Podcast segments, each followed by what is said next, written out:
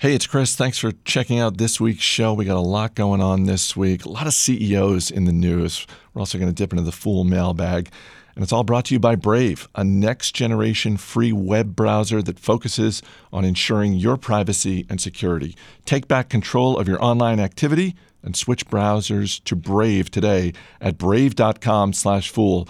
That's brave.com slash fool. Thanks also to NetSuite, the business management software that handles every aspect of your business in an easy to use cloud platform.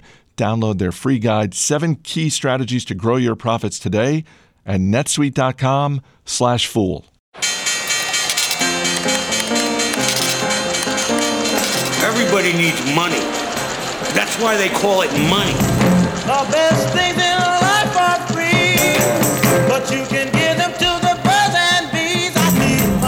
Fool Global Headquarters, this is Motley Fool Money. It's the Motley Fool Money Radio Show. I'm Chris Hill. Joining me in studio this week, senior analyst Jason Moser, Emily Flippen, and Ron Gross. Good to see you as always. How you doing? We've got the latest earnings from Wall Street. We will dip into the full mailbag, and as always, we'll give you an inside look at the stocks on our radar.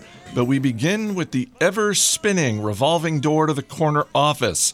A week of CEO departures was highlighted by one of the biggest companies in the public markets. Alphabet co founder Larry Page is stepping down as CEO and will be replaced by Sundar Pichai, who has been running the show at Alphabet's most important division. That's Google. Sergey Brin, Alphabet's other co founder, is stepping down as president. Both Page and Brin are going to stay on the board. And Jason, Pichai is the right person for the job. This is as smooth a transition as you could want if you're a shareholder. I'm still surprised by how quiet all of this has been, given the size of the company. Um, yeah, I mean, I, I, I think it's probably been quiet essentially because the bottom line is, I think for Alphabet shareholders, this is a good move. I mean, this is good news. Uh, succession plans, as we know, are always uh, a very big question mark, particularly as, as a business gets closer and closer to its, its leadership aging out. Um, not, they're not necessarily aging out in this case, but I, you know, I think they, they are off to do bigger and better things perhaps with their lives uh, as opposed to just looking after the day to day at the company. So I, think we saw the market react positively to the news, and I think a lot of that has to do with the fact that we now have more certainty in regard to Alphabet's future and leadership. Uh, as you mentioned, is the right man for the job, and that's let's face it, I mean, he's been with the company now for around five years. Shareholders have, have benefited greatly from his leadership. Shares have doubled over that course of time. Uh, he's grown revenue at an annualized rate of 20% over that time. I, there are all sorts of opinions out there as to why the time is now that this is happening. Are there political motives? Uh, are Page and Brin trying to avoid maybe being thrown into the spotlight with all of these anti or all of these regulation uh, concerns? Uh, that I guess we could deliberate over the course of 2020. But for now, as a shareholder in Alphabet, I'm, I'm okay with this news. Yeah, Page and Brin have done a lot for Alphabet in terms of like side projects, if you will, investments into new initiatives. And what's really interesting about Pichai is, you know, I, I think there's, and some people have speculated this, that he's going to focus more on the core businesses. I mean, we've said it on the show before that YouTube is probably one of those things that you know Alphabet has really not monetized to its full potential. And so I wouldn't be surprised to see more focus on its core search business, plus hopefully maybe some change regarding the way that YouTube or yeah, YouTube is run within Alphabet. Yeah, I think this is an acknowledgement that Google primarily is the business. It's a somewhat uh, conservative take on the business, de emphasizing some of the, the potential home runs in favor of the incredible cash cow that Google is. So I've got an idea. How about we call the company Google? Well, it really does seem like a move back towards that because of how important Google is to the business of Alphabet.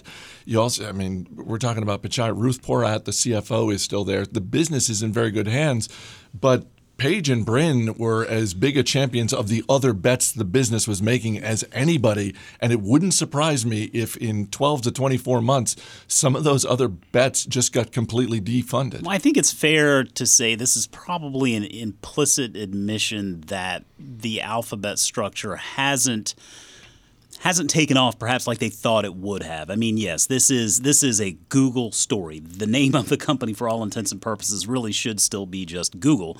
Uh, but but with that said, I mean, th- this certainly is a company that's not thinking of the course of quarters. I mean, they're thinking of the course of decades, really, and you have to admire that, uh, given where uh, they stand today with Pichai, with Porat. I mean, I, re- I really do feel good about uh, the leadership they have in place to keep this business going forward. And, and I mean, it's worth noting too, Page and Brin will still be a big part of this company. Uh, they're just not going to be doing it from from the positions they held. United Airlines also getting a new CEO. Oscar Munoz is stepping back. Will remain as executive chairman. Scott Kirby taking the corner office at United. Ron, you think this is a good move? Yeah, kudos to Munoz. Uh, for having you a, a great, at a, great two, uh, a tenure there. The stock really ha- up about 56% since he took the reins, which is significantly outperforming the New York Stock Exchange Airline Index. But a lot of the initiatives were actually led by Kirby. A lot of the aggressive growth strategy that has turned United around um, were led by Mr. Kirby. So if you're a shareholder, I think you're pretty excited about this succession. It, it makes perfect sense to have him just elevated to the top. Yeah, and it's not surprising at all. Munoz took Kirby on in the midst of United's transformation when they were, you know, struggling both uh, losing ground to American Airlines, which Kirby came from, um, and also struggling with things like that horrible incident where they were dragging, you know, doctors off of planes. So the turnaround was much needed, but admittedly the bar was low when, when Kirby came on for United. Yeah, let's not forget, three months after he took the reins, he had a, a heart attack, a heart transplant, and he, he went on to lead this company to a pretty nice turnaround. Now I think it continues under Kirby. Anyone looking to be the CEO of Expedia can apply to Chairman Derry, uh, Barry Diller. Uh, Mark Okerstrom, the former CEO, and Chief Financial Officer Alan Pickerill uh, resigned this week. And uh, Jason, uh, add them to the list of people who went up against Barry Diller and lost. You don't cross Barry Diller. He he knows people and stuff and has a lot of resources and has his has his hand in a lot of cookie jars. Um, yeah, I mean it's nice to see at least CEOs being uh, removed for underperformance, right? I mean it- it's a Right, little there's no scandal here. There's there's there's nothing untoward with an, another employee. This is just you're not getting the job done, and you got to go. And that's fair. I mean, if you look at Expedia's financials, I mean, revenue growth has slowed. You have to wonder how how are they going to really continue to compete with Booking.com, which is obviously the, the, the behemoth in the space. Uh, we we saw a lot of, of uh, those same types of, of red flags market wise with, with TripAdvisor's most recent announcement. Um, and, and you can't forget either the role that Google plays here in this space with their search engine. I mean, it, search really is uh, just a, a, an important part of everything that goes on in, in virtually everything that we do, and travel is no exception. Uh, so, yeah, I mean, whoever steps into that, that leadership position with Expedia definitely has a work cut out for them. Cautionary tale for United because back in the day, the succession plan at Expedia looked perfectly in, in line when uh, the other CEO went to run Uber. Um, and not everything works out, so you can't rest on your laurels. You got to perform. You know what I noticed is Chelsea Clinton is an independent director on Expedia's board, and given her age, still young, obviously very intelligent, you got to wonder if someone like that doesn't have professional aspirations at some point to become a CEO at, at some time or another. I just I noticed that, and just the, the the idea started kind of running around in my head. Zoom Video is a growth company, and Zoom's third quarter report showed that growth is slowing. Shares of Zoom down 10% on Friday, Emily. That's misleading. Growth is slowing. Do you know how much their revenue growth was last quarter? A lot. 85%. Growth is That's slowing. Yes, it slowed down from 96% last quarter and 103% the quarter before that. So yes, I growth didn't, say, is I didn't say it was bad. I just said it was slowing. growth is definitely slowing in the market. Man, they have hammered them for it. But look, they're they're still growing at 85%. That's top line growth, uh, and they're a profitable company, which is really saying something given the market that we're in today. So. I think I understand the concern about slowing growth, but you also have to realize that no company is going to grow at triple digits forever. And we just need to make sure that valuations are in line with new expectations for growth. So that's what we're seeing happen today for Zoom. Stocks down largely because it was trading at something like 38 times sales beforehand. So, really clearly a very frothy valuation, but a strong business and a business that admittedly is slowing down a little bit, but is still growing significantly. So, ultimately, it's just an issue of valuation, not really an issue in the business here. I want it noted that you used the word valuation three times, and I'm impressed. And that is what it's all about because if they need to grow at 95% to support the stock price and they're growing at 85% or less, the stock deserves to come down, and that'll happen every time. You're so happy to have another So value investor in the Hey, room. hey, hey, don't go that far. yeah, really. Uh, real, real quick before we move off of Zoom, I mean, the stock is basically trading where it was when it IPO'd in April of 2018. Safe to assume the valuation is at least a little bit more reasonable now. Yeah, I think it's definitely a little bit more reasonable right now. Um, I think the bigger concern is that people don't really know how big the market for Zoom could be.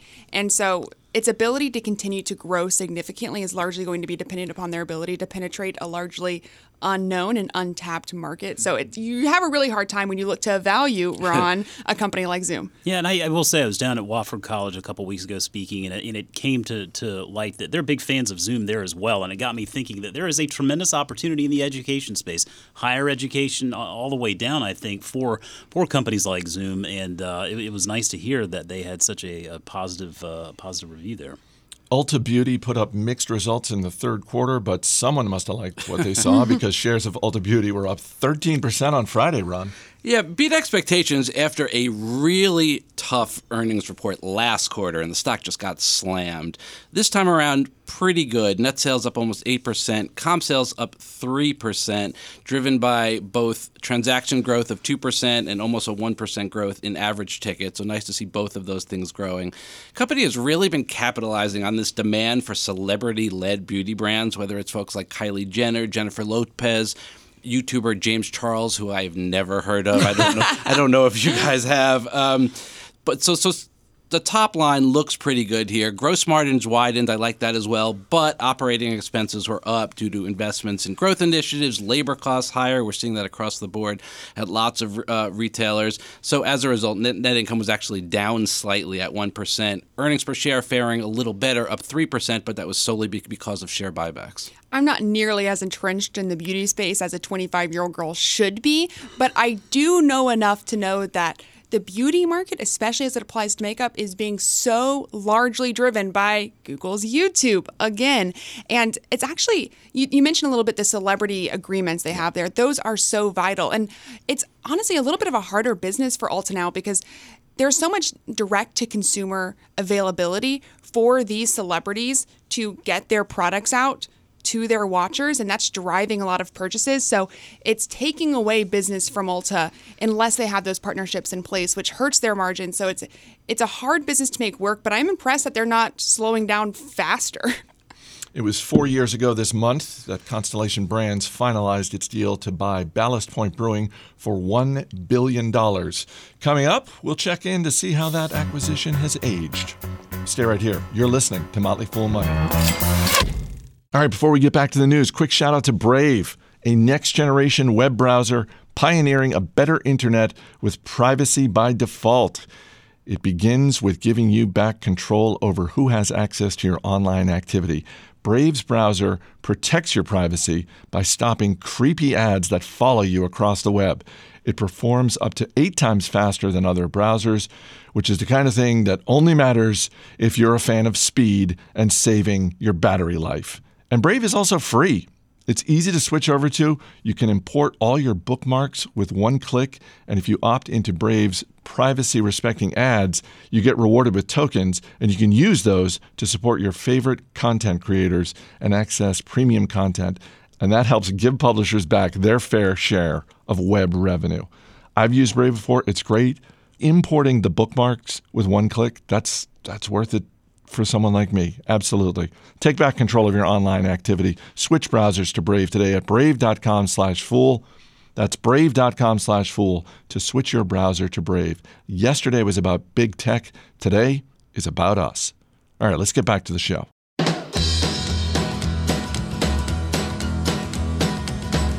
Welcome back to Motley Fool Money. Chris Hill here in studio with Jason Moser, Emily Flippen, and Ron Gross. Shares of DocuSign hitting a new high on Friday after strong third quarter results. Revenue came in higher than expected for the electronic signature company. Jason, if you like traditional profits, DocuSign probably is not for you yet, but DocuSign's getting it done. Listen, as a shareholder in DocuSign, I'm feeling pretty good about today. Um, I, listen, when I think of management teams that are ex- executing beyond their aspirations, DocuSign really is one that comes to mind. Uh, there was a blip in the middle of the year, if you recall, where the stock got hit on billings concerns, but that really actually was a great example of a knee-jerk reaction that provided investors an opportunity. Because if you remember, shares shares dropped all the way down, I think, forty-eight dollars and change uh, in, that time. But really, like you said, I mean, the, the business is accelerating. Uh, revenue growth is impressive. They hit the up, upper end of the target for billings this quarter with growth of 36% there, raised guidance for billings and revenue for the full year.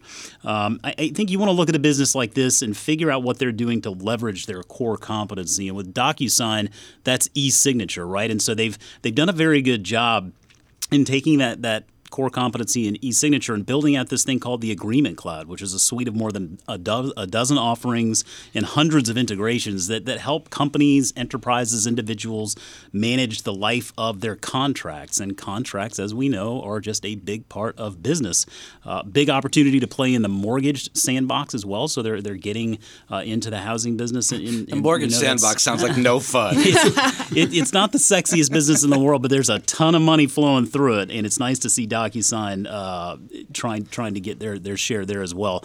So I, I think all things considered, uh, strong quarter, like you said, not.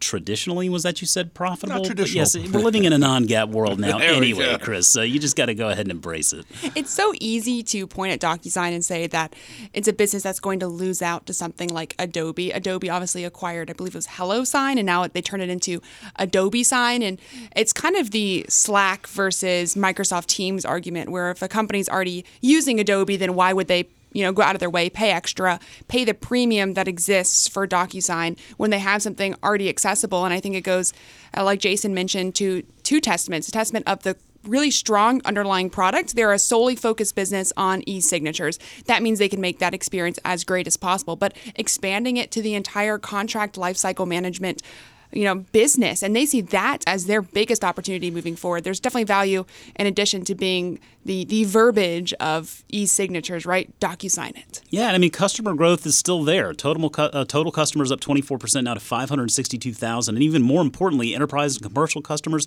grew 30% to 69,000. So something they're doing is working. Third quarter same store sales for discount retailer Five Below came in a little higher than Wall Street was expecting. Ron, are they raising prices at Five Below? The name of the business is Five Below, and I'm seeing all these stories that they're starting to raise prices. a little bit. Introduced their 10 below gift shop uh, section highlighting on more expensive toys and games. We can make fun of that all day. We'll see we'll see Oh, we how will. we'll see how that goes. This is a little bit like ulta where if you focus on the top line things look pretty good. Net sales up 21% comp sales up 2.9% but when you start to look at the cost structure a little bit it gets a little bit more of a mixed bag. Operating income was actually down as a result of tariff and some other merchandise costs earnings actually down 24% um, so the company continues to grow, continues to open um, a significant number of stores, six, 61 new stores recently, almost 900 now in total. Uh, they did manage, interestingly, to raise the low end of their full year guidance, despite the fact that it was a relatively weak uh, report um, on the bottom line. But even so, 40 times for a business that is having a little bit of struggles right here, especially on the cost, cost side, I'd be careful. How big a footprint are they looking to get? I mean, 900 locations. We see a lot of headlines about uh, bricks and mortar stores closing. Put them along with Planet Fitness uh, on the list of businesses that are expanding their footprint. significantly more expansion um, to, to lots more areas of the country. They feel that there's plenty of room to grow. In December 2015, Constellation Brands made headlines when it shelled out $1 billion for Ballast Point Brewing, a craft beer company based in San Diego. This week, Constellation Brands sold Ballast Point to Kings and Convicts, a tiny brewery in Chicago. And Emily, the reports from the beer industry trade media uh, indicate that Kings and Convicts paid somewhere in the neighborhood of $75 million to get this. What is going on at Constellation Brands? It's a great question. And those same reports say that they actually weren't shopping around Ballast Point either, which means that at some point, likely, Kings and Convicts just approached them and said, hey, I'll give you 80 million for this. and then Constellation Brands took it. Yeah, they were like, yeah, that's a good deal. Uh, something they paid just three or four years prior, $1 billion for. Uh, it's clearly a bad acquisition on their part. They said it was just an issue of how they saw the beer industry developing and just simply not in the direction of Ballast Point. But it doesn't build a lot of confidence in investors, especially because up until the point of the sale, they had only impaired about $200 million worth of that acquisition. So it begs the question of okay, well, you clearly under impaired this asset. What does that mean for all the other acquisitions that you've made? And at the time, Constellation Brands was seen as, yeah, maybe they overpaid, but they'll be able to expand it in their network, and they weren't able to do that. Well, they weren't able to do that. There were two concerns with the acquisition when I saw it. Is number one, they paid 12 times sales for it, which was just absurd. I mean, if you look at Boston Beer today, trading around four times sales, and that business has been on fire thanks to the seltzer and cider uh, parts. But uh, yeah, then you just have to wonder. uh, Ultimately, they misread how that brand would proliferate nationally speaking, and it just never worked out. All right, Jason, Emily, Ron, we'll see you later in the show. Up next, we will check in on the toy industry with expert Jackie Breyer. Stay right here. You're listening to Motley Fool Money.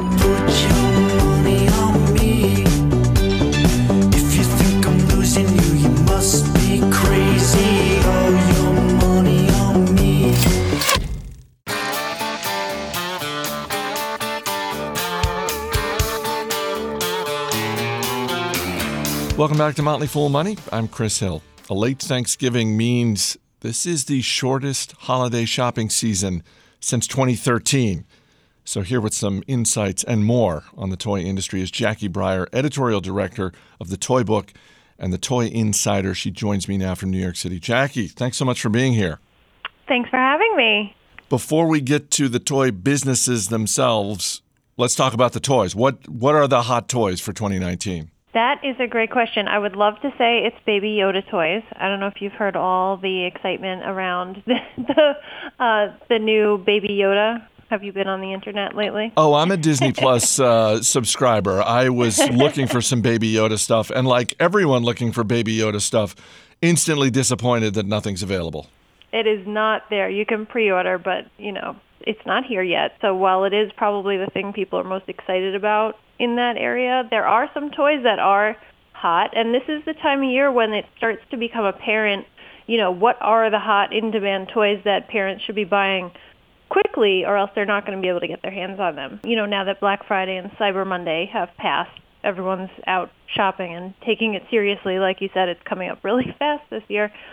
Um, one thing is Ryan's World. I don't know how familiar you are with um, Ryan Toys Review, the YouTube channel. I am not. Ryan is a YouTube star, multi-millionaire child who unboxes toys, and he has over 30 billion views on his videos.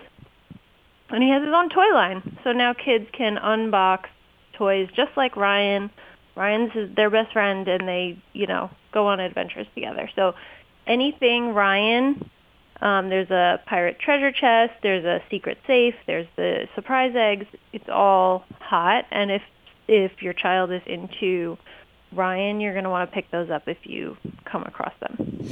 What about uh, technology and toys? Because it seems like for years, uh, toys have essentially been losing out to versions of technology, whether that is a consumption device like um, an iPad or, or some sort of tablet, um, or just video games themselves. Are the toy makers doing a better job now of integrating technology into actual toys? You know, it's interesting because yes. So on the one hand, absolutely, we're seeing a much better job. It's not just tech for the sake of technology, like I would have said, you know, five or ten years ago. There are companies doing a great job with technology. Um, Hatchimals, which was one of the super hot toys a few years back, they have Hatchimals. Wow, it's very intuitive. Kids have a lot of fun with it. Um, Cubby, the FurReal, the FurReal friend, Curious Bear from Hasbro, that is really cute. Great use of technology and and stuff like um, the Harry Potter invisibility cloak. I don't know if you're familiar with that from Wow Stuff, but kids can put on the invisibility cloak just like Harry Potter, and when they're facing their tablet, it appears that they're disappearing behind their cloak, completely invisible. So there's a lot of cool technology that we're seeing out there. But the flip side of that is parents, especially millennial parents, seem to be kind of reverting back to the classic toys and traditional play patterns. So we're seeing actually less um, tech toys, fewer tech toys, I should say, and more um, kind of inclination towards kind of like the simpler classic play patterns that we had when we were kids. That's interesting because I one of the notes I had down was about the level to which toys are cyclical. Because uh, I'm not a millennial, um, but I've absolutely bought things in the past for my kids that were things or versions, updated versions of toys or games that I enjoyed when I was a kid. Um, so it's interesting to hear that millennials are, are doing that as well now that they're becoming parents. Yeah, oh, it's completely true. The retro nostalgia um, is is real with millennials, and and you know I'm I'm a Gen Xer myself, and I have little kids, and I love to buy them like '80s stuff, you know. So um, we have an asteroids machine at home. You know, I, I love introducing my favorite things to them, and I know yeah, that parents do love that. If it's one of your favorite memories and you see something that is either the same or an updated version of that, it's just a really great way to to actually share an experience with your kids rather than just giving them something and, and kind of walking away, you know. When it comes to the toy retailers, the major retailers like Walmart, Amazon, Target, what does the competitive landscape look like these days? That's very interesting. So, um, after Toys R Us kind of went under last year, and you know they relaunched a couple of stores this year. We were actually there yesterday, and we had a lot of fun.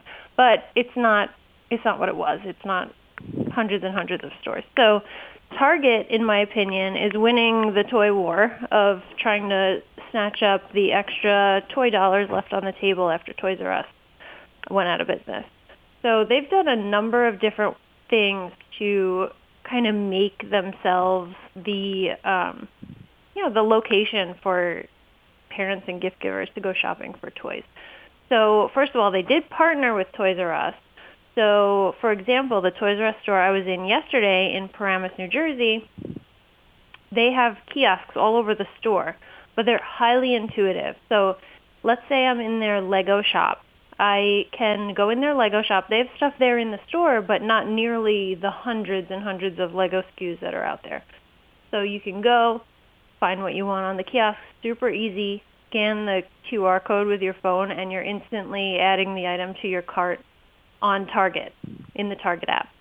So Target's got that, um, and really anyone who goes to ToysRUs.com and shops for toys when they go to purchase, they'll be rerouted to Target. So maybe a little bit of consumer confusion.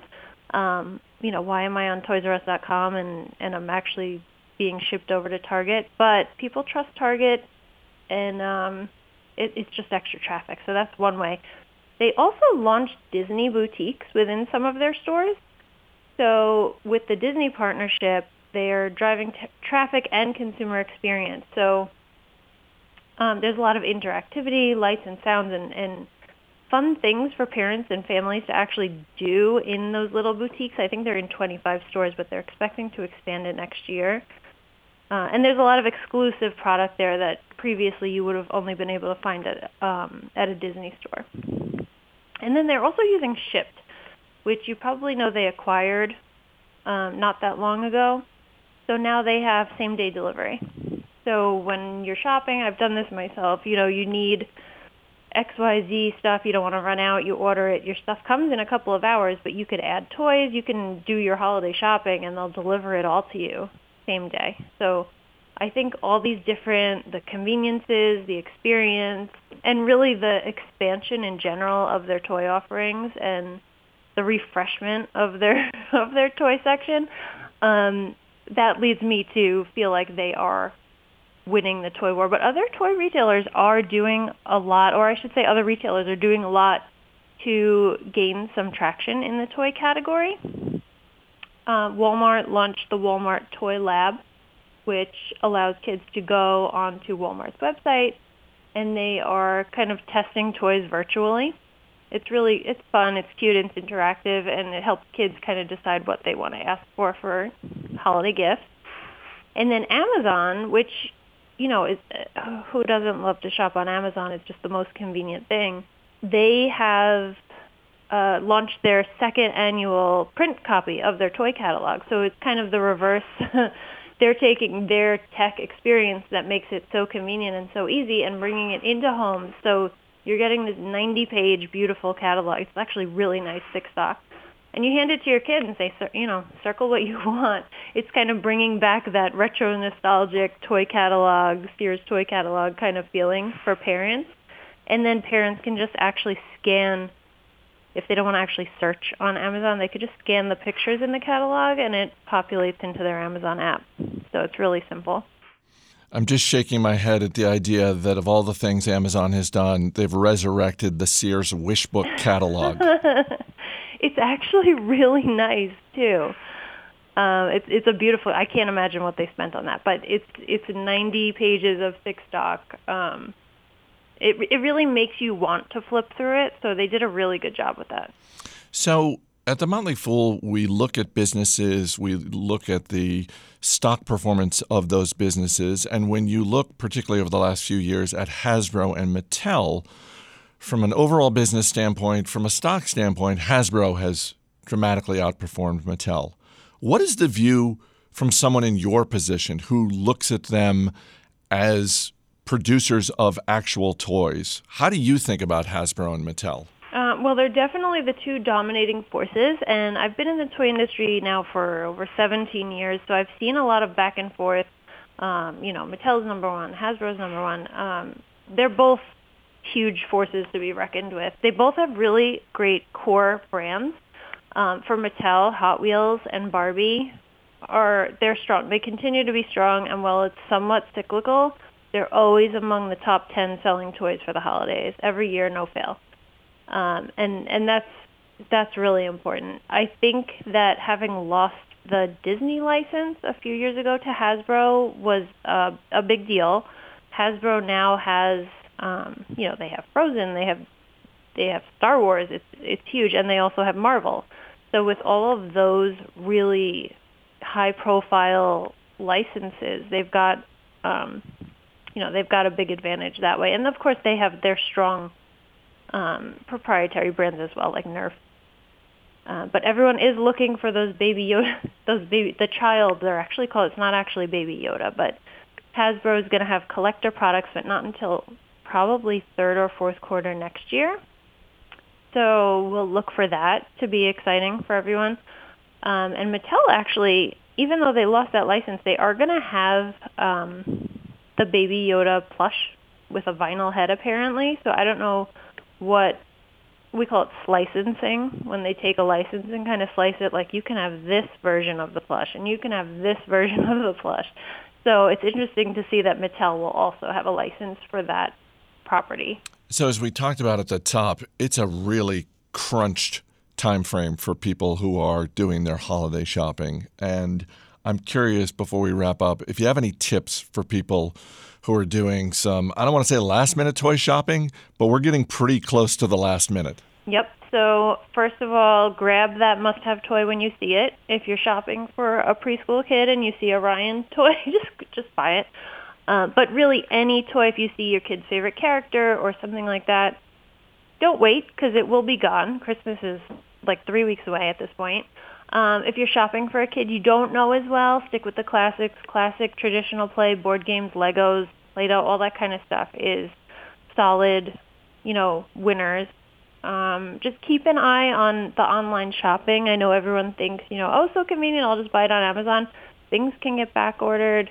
Make sure you keep it, even if something is Prime, you know, Amazon Prime. Make sure the actual delivery date, because sometimes you just assume that means two days or one day, and it it could mean two weeks or it could mean January. So, just be careful. Pay attention to to that sort of thing, and um, know your prices. There's there's price gouging out there. So um, if you are shopping online in particular, know what a product should cost, and so you don't overpay. If you want more information, you can go to thetoyinsider.com or toybook.com. Jackie Breyer, I know it's your busy time of year, so thanks for being here. Thanks so much for having me.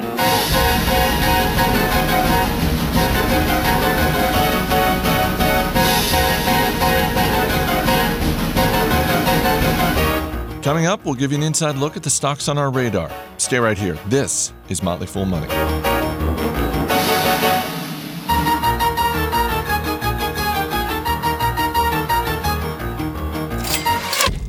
All right, before we get to the stocks on our radar, quick shout out to NetSuite because if you don't know your numbers, you don't know your business. And that's the problem that growing businesses have that keeps them from knowing their numbers. It's the patchwork quilt of business systems one for inventory, one for sales, another one for accounting. It's inefficient, it takes up too much time, and that hurts the bottom line. And that's where NetSuite by Oracle comes in. It is the business management software that handles every aspect of your business in an easy to use cloud platform. NetSuite gives you the visibility and control that you need to grow. With NetSuite, you save time, money, and unneeded headaches by managing sales, finance, and accounting, orders, and HR instantly right from your desktop or phone. And that is why NetSuite is the world's number one cloud business system. Right now, NetSuite's offering you valuable insights with a free guide, seven key strategies to grow your profits, which is better than, you know, three or four key strategies to grow your profits. You can find it at netsuite.com slash fool. That's netsuite.com slash fool to download your free guide, seven key strategies to grow your profits at netsuite.com slash fool. As always, people on the program may have interest in the stocks they talk about, and the Motley Fool may have formal recommendations for or against. So don't buy or sell stocks based solely on what you hear. Welcome back to Motley Fool Money. Chris Hill here in studio once again with Jason Moser, Emily Flippen, and Ron Gross. Back in July, an independent group of McDonald's franchisees sent a letter to company management pleading for a better chicken sandwich to compete against the likes of Chick fil A. This week, that wish was granted. McDonald's is testing a Southern style crispy chicken sandwich in Houston, Texas, and Knoxville, Tennessee.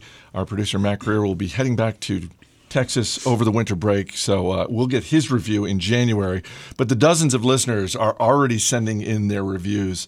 Got an email from Judy Griffin in Knoxville, Tennessee, who writes The bun was buttery, similar to how Chick fil A's buns taste. The chicken also tasted very similar, but it was not as thick as Chick fil A's nor as crispy. If Chick fil A is a 7 out of 10, I would say this is a 6 out of 10. I would get it again, especially on Sundays. Thanks and keep up the good work. Uh, Judy, thank you for doing some boots on the ground research. And did you catch the key phrase there, Ron? Especially on Sundays. Yeah, little That- little poke at that. That is what you're hoping for if you're McDonald's. What do you think, Emily? I think we've all been really excited waiting for this chicken sandwich for a while, but perhaps no one was more excited than Bob Derrington, the managing director and senior research analyst at the Telsey Advisory Group, who had some choice words about the McDonald's sandwich. He's, his phrases included that they were lightly battered, juicier, and more flavorful, as an upgrade from MCC's heavily battered, less juicy buttermilk crispy chicken sandwich, and he said that it included a full muscle chicken breast. Wow. That just sounds grody. Uh, am I the only one that remembers from 2005 to 2015 they actually had a Chick Fil A knockoff sandwich already at McDonald's with the pickles and everything? Uh, I hope this I, is, the, I, is listen, better. I, I have zippy concerns about this sandwich because I'll never have it. I just don't go to McDonald's. I'm just excited about the validation because I feel like we were talking about this on Market Foolery Oh. several months ago. And Oh, like, yeah. of course, leadership is going to do this. They're getting feedback from boots on the ground franchisees. It's just a matter of time, and then it's just crickets. Nothing. It's the validation is what makes me feel good about all this. Keep the emails coming. Radio at fool.com is our email address. Uh, let's get to the stocks on our radar this week. Our man behind the glass, Steve Broido. He's off this week, but Rick Engdahl is here. Rick. So Rick will hit you with a question. Ron Gross, you're up first. What are you looking at this week? I'm looking at Hasbro, HAS, one of the world's largest makers of toys and games. This is a little hairy here. Weaker than expected quarterly earnings and concerns over tariffs really caused a dip in the share price recently.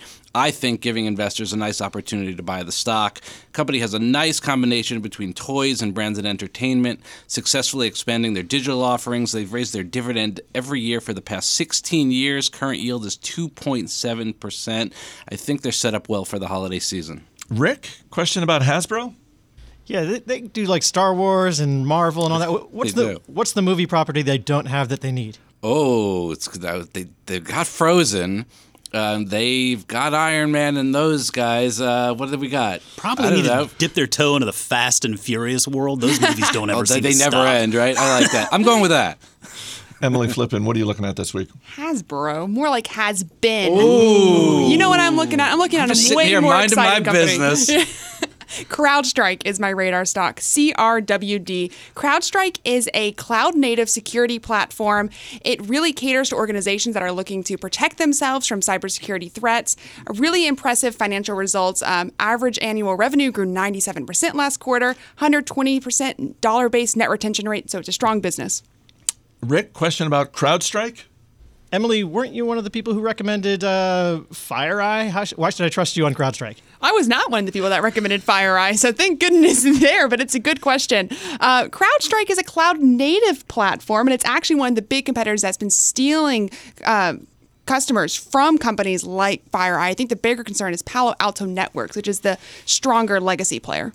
Jason Moser, what are you looking at this week? Yeah, it was mentioned earlier. Adobe ticker e, uh, ADBE uh, earnings come out this coming Thursday, December twelfth. And uh, in simplest description, uh, Adobe is a digital media company, but it's clearly very wide-reaching in what it does there. So, big subscription model that I'm a fan of. Eighty-eight percent of revenue is tied to subscriptions that range anywhere from one to thirty-six months. And much like DocuSign that we talked about earlier, they've done a very good job in building out an impressive suite of offerings based on their core competency in digital media. I'm really excited to see where Adobe Aero goes as we move into this AR and VR driven world. And you know, I did just bring Adobe into our augmented reality service here, so I'm kind of excited about that. Rick, question about Adobe? Yeah, Jason, as someone who works in the multimedia world, I just does Adobe even have any competition anymore? Well, I, I think that's a very good point. I mean, Adobe is a very big company at this point, around 140 billion dollar market cap, and so there are competitors out there trying to dabble in the space. But it's just the amazing the resources that Adobe has to fight back. So any competition that springs up, they can snap them right up. So I really think Adobe owns this market. Adobe, CrowdStrike, Hasbro, three very different businesses, Rick. You got a stock you want to add to your watch list? Well, I already own Adobe, so I'll, I'll throw Hasbro in the list. I don't know about Finally, a win. took it. Took. I get how to get Steve out of here for to finally get a win. I got kids, Emily. I'm all. No. All right, Ron Gross, Emily Flippen, Jason Moser, thanks for being here. Thanks, Chris. That's going to do it for this week's edition of Motley Fool Money. Keep the emails coming. Radio at fool.com is our email address. That's radio at fool.com. Show is mixed by Rick Engdahl. Our producer is Matt Greer. I'm Chris Hill. Thanks for listening. We'll see you next week.